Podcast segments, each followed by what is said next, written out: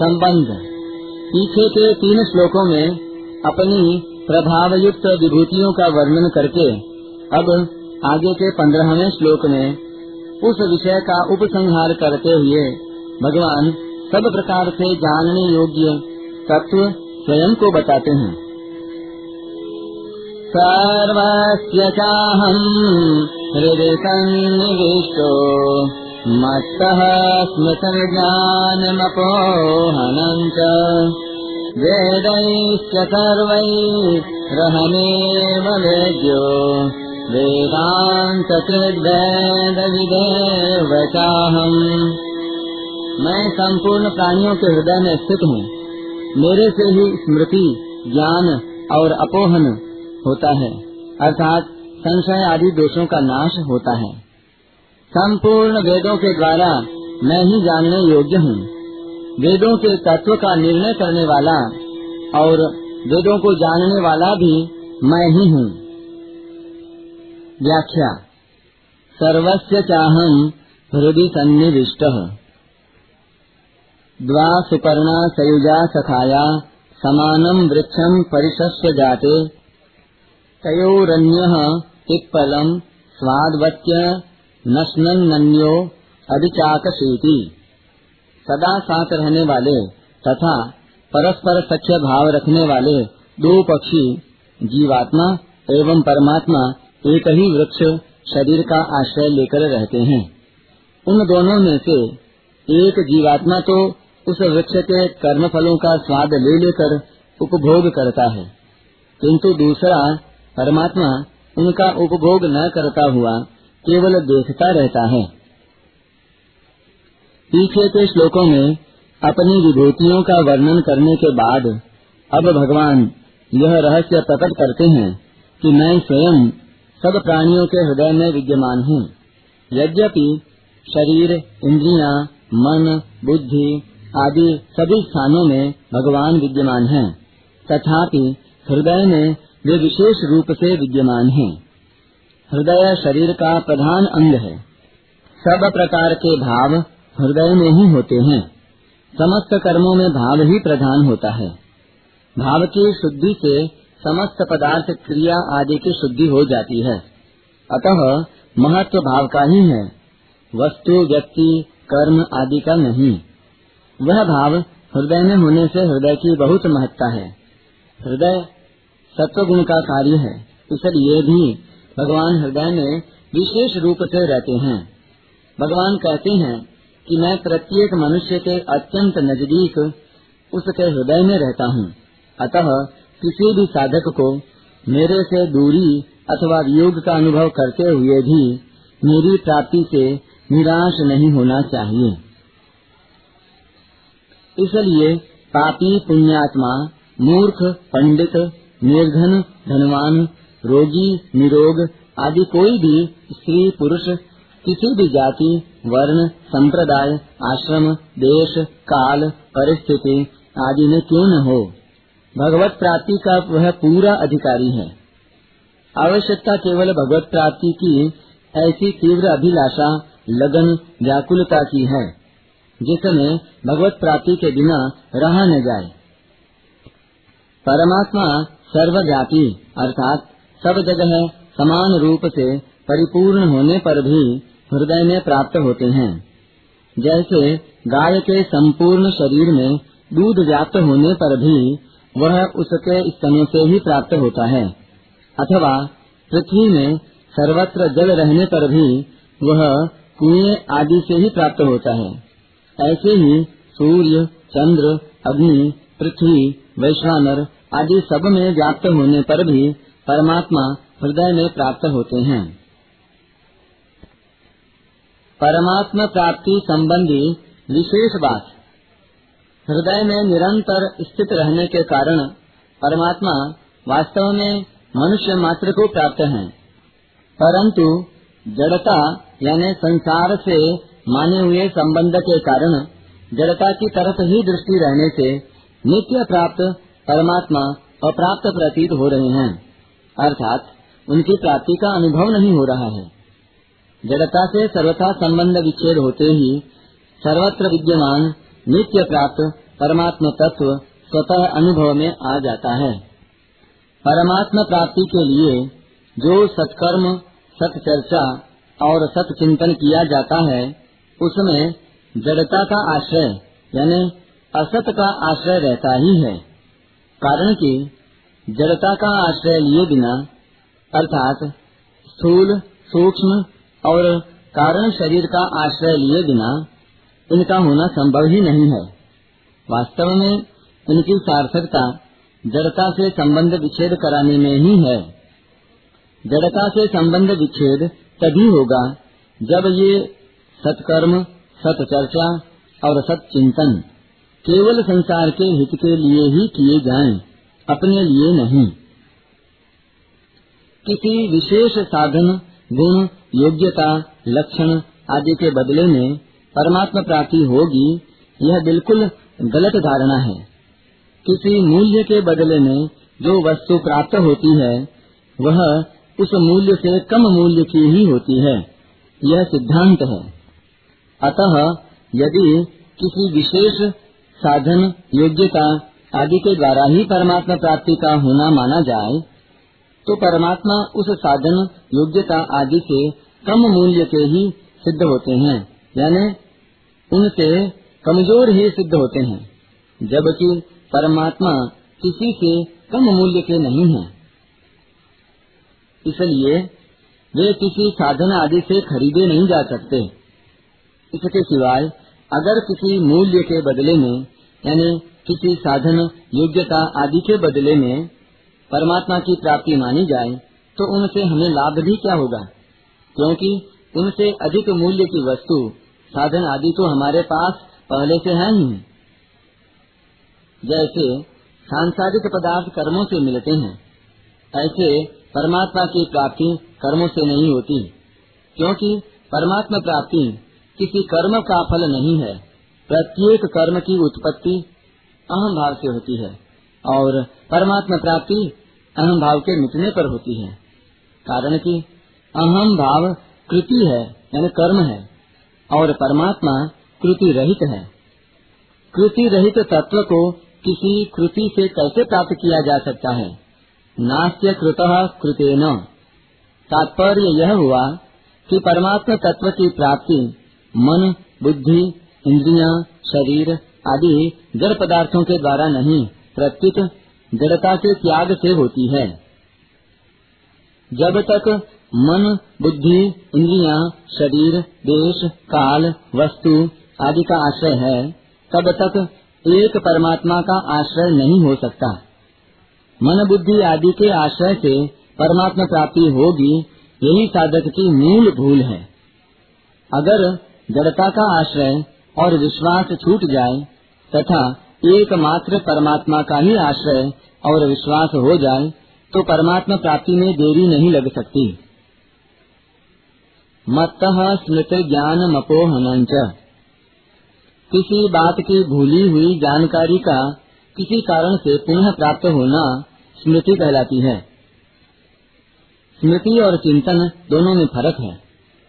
नई बात का चिंतन और पुरानी बात की स्मृति होती है।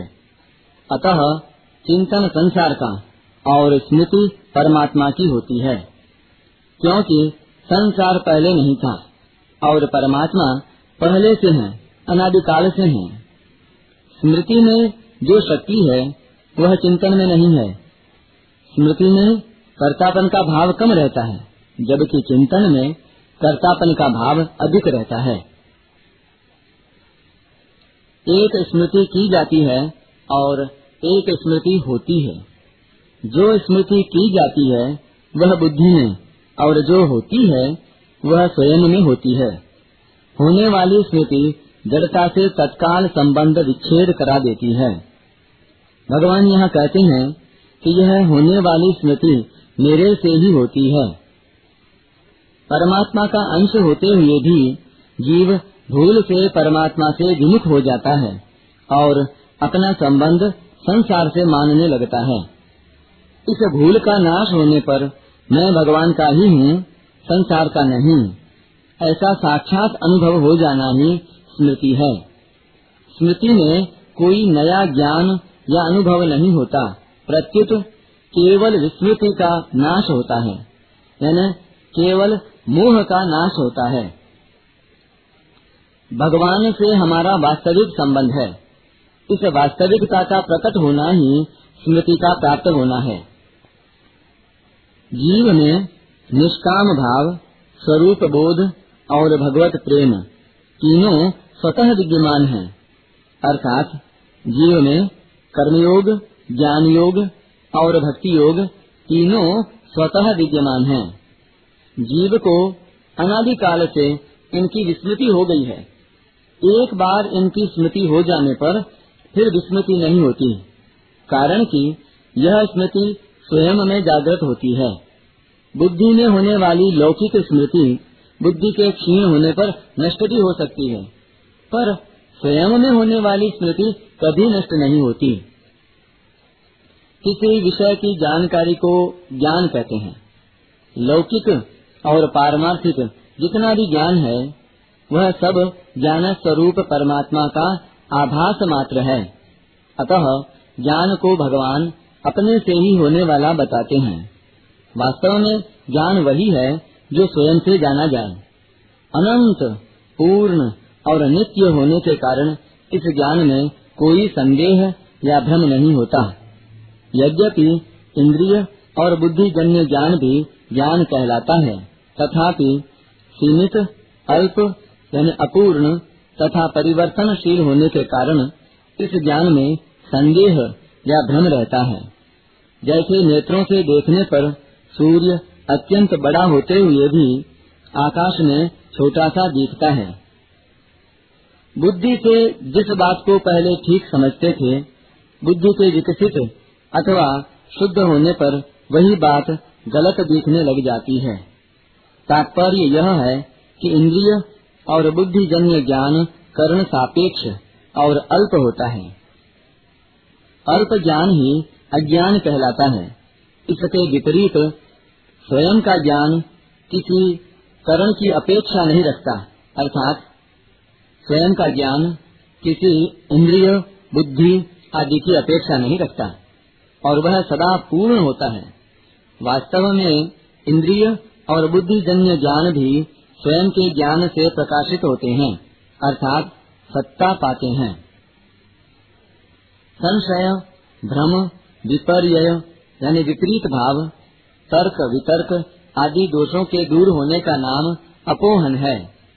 भगवान कहते हैं कि ये संशय आदि दोष भी मेरी कृपा से ही दूर होते हैं। शास्त्रों की बातें सत्य हैं या असत्य? भगवान को किसने देखा है? संसार ही सत्य है इत्यादि संशय और भ्रम भगवान की कृपा से ही मिटते हैं।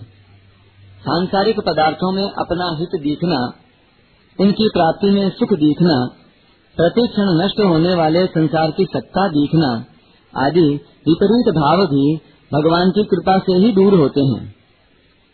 गीतोपदेश के अंत में अर्जुन भी भगवान की कृपा से ही अपने मोह का नाश, स्मृति की प्राप्ति और संशय का नाश होना स्वीकार करते हैं।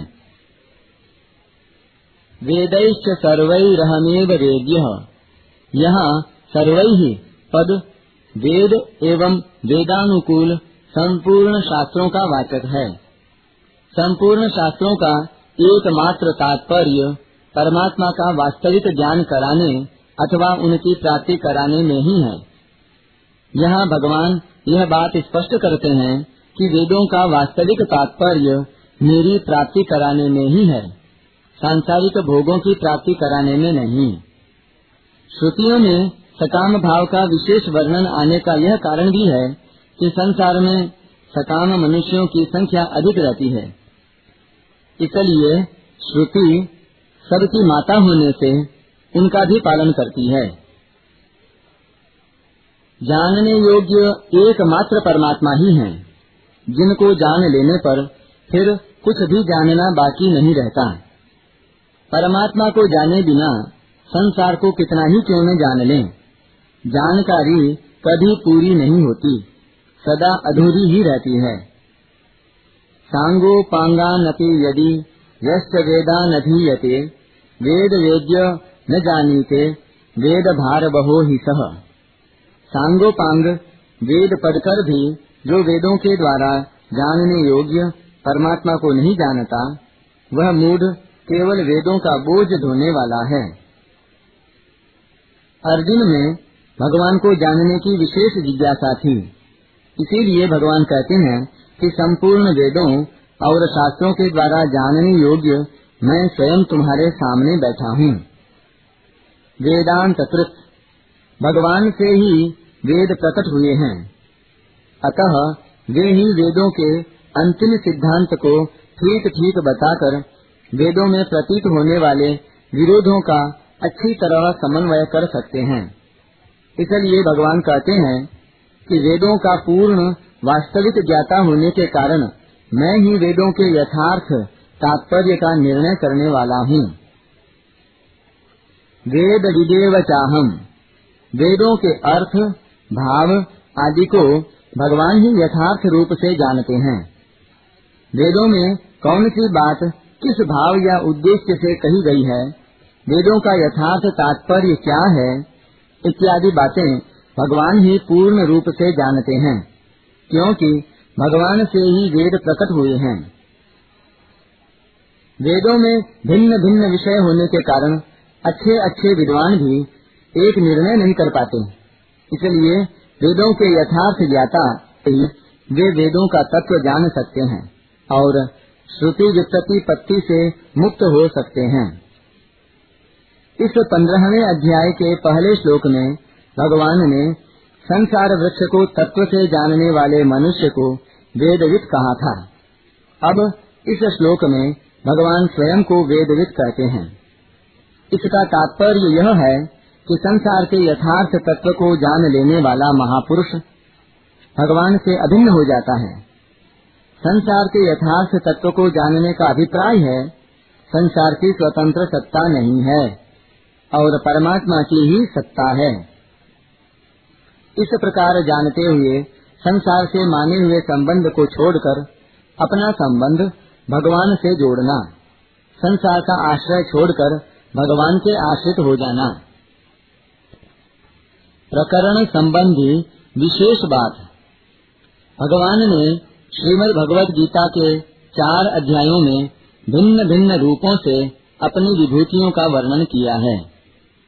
सातवें अध्याय में आठवें श्लोक से बारहवें श्लोक तक सृष्टि के प्रधान प्रधान पदार्थों में कारण रूप से सत्रह विभूतियों का वर्णन करके भगवान ने अपनी सर्वव्यापकता और सर्वरूपता सिद्ध की है। नवे अध्याय में सोलहवें श्लोक से उन्नीसवें श्लोक तक क्रिया, भाव, पदार्थ आदि में कार्य कारण रूप से सैंतीस विभूतियों का वर्णन करके भगवान ने अपने को सर्वव्यापक बताया है। दसवें अध्याय का तो नाम ही विभूति योग है। इस अध्याय में चौथे और पांचवें श्लोक में भगवान ने प्राणियों के भावों के रूप में बीस विभूतियों का और छठे श्लोक में व्यक्तियों के रूप में पच्चीस विभूतियों का वर्णन किया है। फिर बीसवें श्लोक से उनतालीसवें श्लोक तक भगवान ने बयासी प्रधान विभूतियों का विशेष रूप से वर्णन किया है।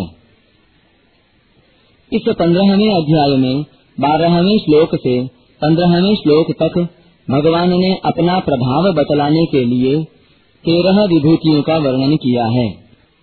इस अध्याय में वर्णित तेरह विभूतियाँ इस प्रकार हैं।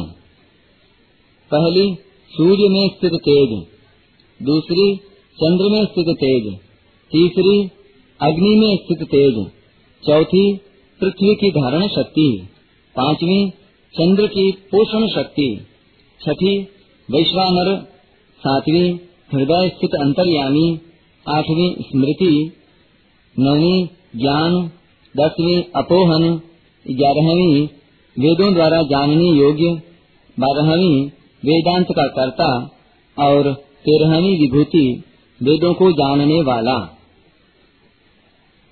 उपर्युक्त चारों अध्यायों में भिन्न भिन्न रूप में विभूतियों का वर्णन करने का तात्पर्य यह है कि साधक को वासुदेवः सर्वम, सब कुछ वासुदेव ही है, इस तत्व का अनुभव हो जाए। इसीलिए अपनी विभूतियों का वर्णन करते समय भगवान ने अपनी सर्वव्यापकता को ही विशेष रूप से सिद्ध किया है, जैसे मत्तः परतरम नान्यत किंचिदस्ति, मेरे से बढ़कर इस जगत का दूसरा कोई भी महान कारण नहीं है। सदसत चाहम अर्जुन, सत और असत सब कुछ मैं ही हूँ। अहम सर्वस्य प्रभवो मत्तः सर्वं प्रवर्तते, मैं ही सबकी उत्पत्ति का कारण हूँ और मेरे से ही सब जगत चेष्टा करता है। न तदस्ति विना यस्यान् मया भूतं चराचरं, चर और अचर कोई भी प्राणी ऐसा नहीं है जो मेरे से रहित हो, अर्थात चराचर सब प्राणी मेरे ही स्वरूप हैं।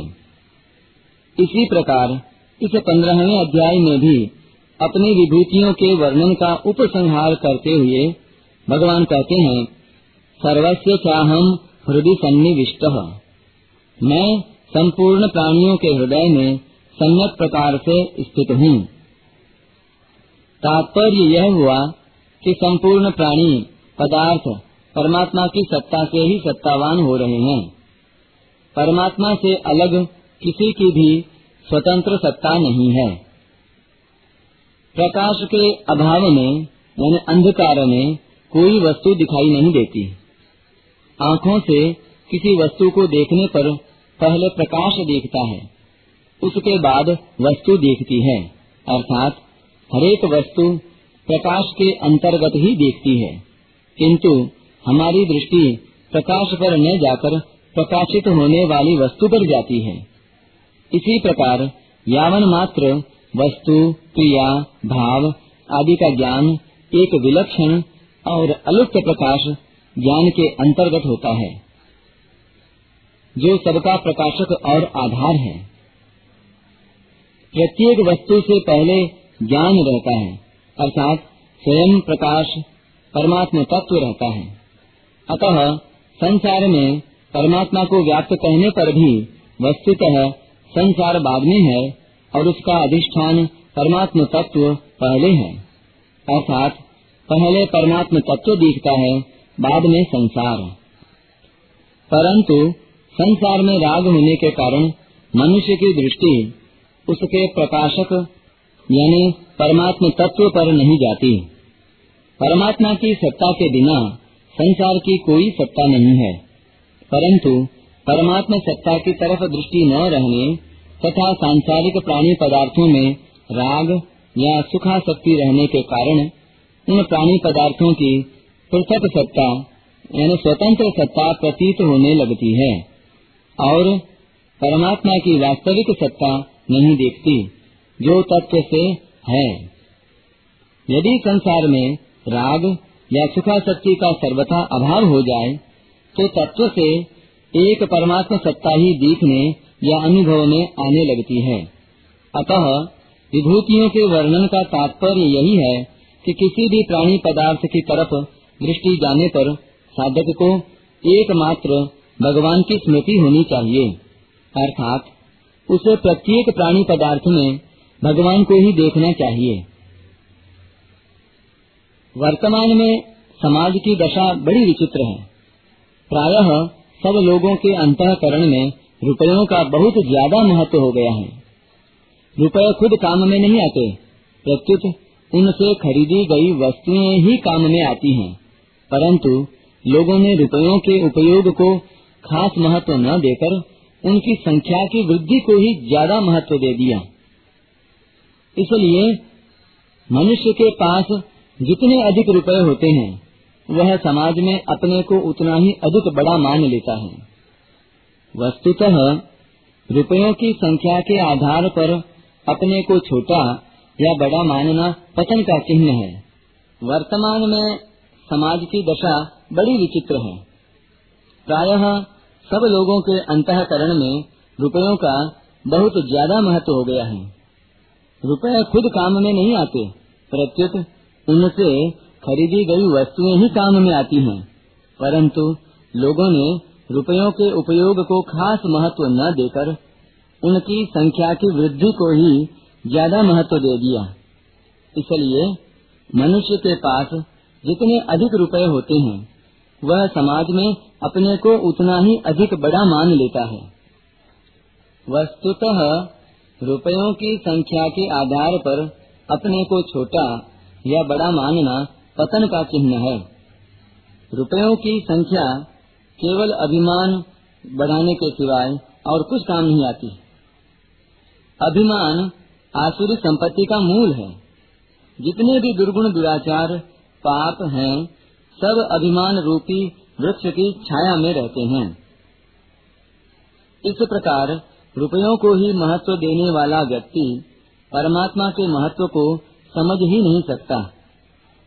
फिर परमात्मा प्राप्ति के बिना रहा न जाए, ऐसी लगन उस मनुष्य के भीतर उत्पन्न हो ही कैसे सकती है, जिसके भीतर यह बात बैठी हुई है कि रुपयों के बिना रहा ही नहीं जा सकता अथवा रुपयों के बिना काम ही नहीं चल सकता। उसकी परमात्मा में एक निश्चय वाली बुद्धि हो ही नहीं सकती। वह यह बात समझ ही नहीं सकता कि रुपयों के बिना भी अच्छी तरह काम चल सकता है। जिस प्रकार व्यापारी को एकमात्र धन प्राप्ति का उद्देश्य रहने पर माल लेने, माल देने आदि व्यापार संबंधी प्रत्येक क्रिया में धन ही दिखता है, इसी प्रकार परमात्मा तत्व के जिज्ञासु को एकमात्र परमात्मा प्राप्ति का उद्देश्य रहने पर प्रत्येक वस्तु क्रिया आदि में तत्व रूप से परमात्मा ही दिखते हैं। उसको ऐसा अनुभव हो जाता है कि परमात्मा के सिवाय दूसरा कोई तत्व है ही नहीं, हो सकता ही नहीं। मार्मिक बात। अर्जुन ने चौदहवें अध्याय में गुणातीत होने का उपाय पूछा था। गुणों के संग से ही जीव संसार में फंसता है, अतः गुणों का संग मिटाने के लिए भगवान ने यहाँ अपने प्रभाव का वर्णन किया है। छोटे प्रभाव को मिटाने के लिए बड़े प्रभाव की आवश्यकता होती है, अतः जब तक जीव पर गुणों का प्रभाव है यानी संसार का प्रभाव है, तब तक भगवान के प्रभाव को जानने की बड़ी आवश्यकता है। अपने प्रभाव का वर्णन करते हुए भगवान ने इस अध्याय के बारहवें से पंद्रहवें श्लोक तक यह बताया कि मैं ही संपूर्ण जगत को प्रकाशित करता हूँ, मैं ही पृथ्वी में प्रवेश करके सब प्राणियों को धारण करता हूँ, मैं ही पृथ्वी पर अन्न उत्पन्न करके उसको पुष्ट करता हूँ। जब मनुष्य उस अन्न को खाता है तब मैं ही वैश्वानर रूप से उस अन्न को पचाता हूँ और मनुष्य में स्मृति, ज्ञान और अपोहन भी मैं ही करता हूँ। इस वर्णन से सिद्ध होता है कि आदि से अंत तक, समष्टि से व्यष्टि तक की संपूर्ण क्रियाएं भगवान के अंतर्गत उन्हीं की शक्ति से हो रही हैं। मनुष्य अहंकार वश अपने को उन क्रियाओं का कर्ता मान लेता है, अर्थात उन क्रियाओं को व्यक्तिगत मान लेता है और बंध जाता है। परिशिष्ट भाव। इस अध्याय के पहले श्लोक में भगवान ने जो बात कही थी उसका उपसंहार इस श्लोक में करते हैं। पहले के तीन श्लोकों में भगवान ने प्रभाव और क्रिया रूप से अपनी विभूतियों का वर्णन किया है, पर प्रस्तुत श्लोक में स्वयं अपना वर्णन करते हैं। तात्पर्य है कि इस श्लोक में स्वयं भगवान का वर्णन है। आदित्यगत, चंद्रगत, अग्निगत अथवा वैश्वानरगत भगवान का वर्णन नहीं। मूल में एक ही तत्व है, केवल वर्णन में फर्क है। पहले ममैवांशो जीवलोके पदों से यह सिद्ध हुआ कि भगवान अपने हैं और यहाँ सर्वस्य चाहम हृदय सन्निविष्टः पदों से यह सिद्ध होता है कि भगवान अपने में हैं। भगवान को अपना स्वीकार करने से उनमें स्वाभाविक प्रेम होगा और अपने में स्वीकार करने से उनको पाने के लिए दूसरी जगह जाने की जरूरत नहीं रहेगी। अपोहनम पद का अर्थ है अपगत ओहनम अर्थात संशय का निवारण। वेदांत का अर्थ है वेदों का अंत अर्थात निष्कर्ष निचोड़। उभयोरपि दृष्टोन्तः भगवान कहते हैं कि वेद अनेक हैं पर उन सब में जानने योग्य मैं एक ही हूँ और उन सब को जानने वाला भी मैं ही हूँ। तात्पर्य है कि सब कुछ मैं ही हूँ।